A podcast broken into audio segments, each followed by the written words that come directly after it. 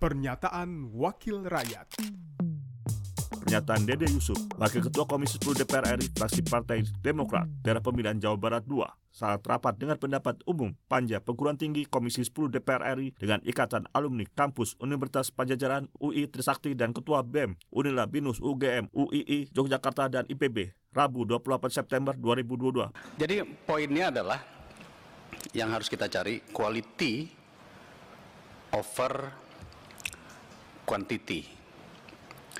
Lalu kedua adalah bagaimana rakyat Indonesia, anak-anak muda Indonesia punya lebih banyak kesempatan mengenyam high learning education.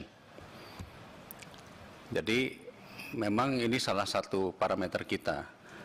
Sehingga semua stakeholder pasti kita butuhkan. Kita butuh dunia usaha, dunia industri, kita butuh, kita butuh uh, apa uh, para alumnus, kita butuh untuk membuat membuka networking ya. Malah saya tertarik tadi dikatakan Binus uh, Ormawa itu harus dibuka networking dengan kampus lain. Saya pikir uh, IKA-IKA, maaf bukan IKA, ya, Ikatan Alumni-Alumni ini bisa menjadi jembatan untuk membuat connecting Ikatan Alumni Binus dengan IKA Unpad, dengan Iluni, dengan uh, apa uh, alumnus UGM ada kan jadi presiden kita Pak ya. Uh, itu kan bisa dibuka.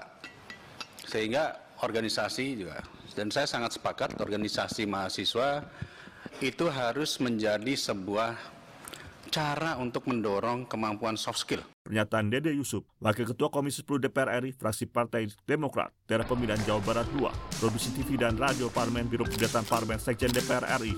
Pernyataan Wakil Rakyat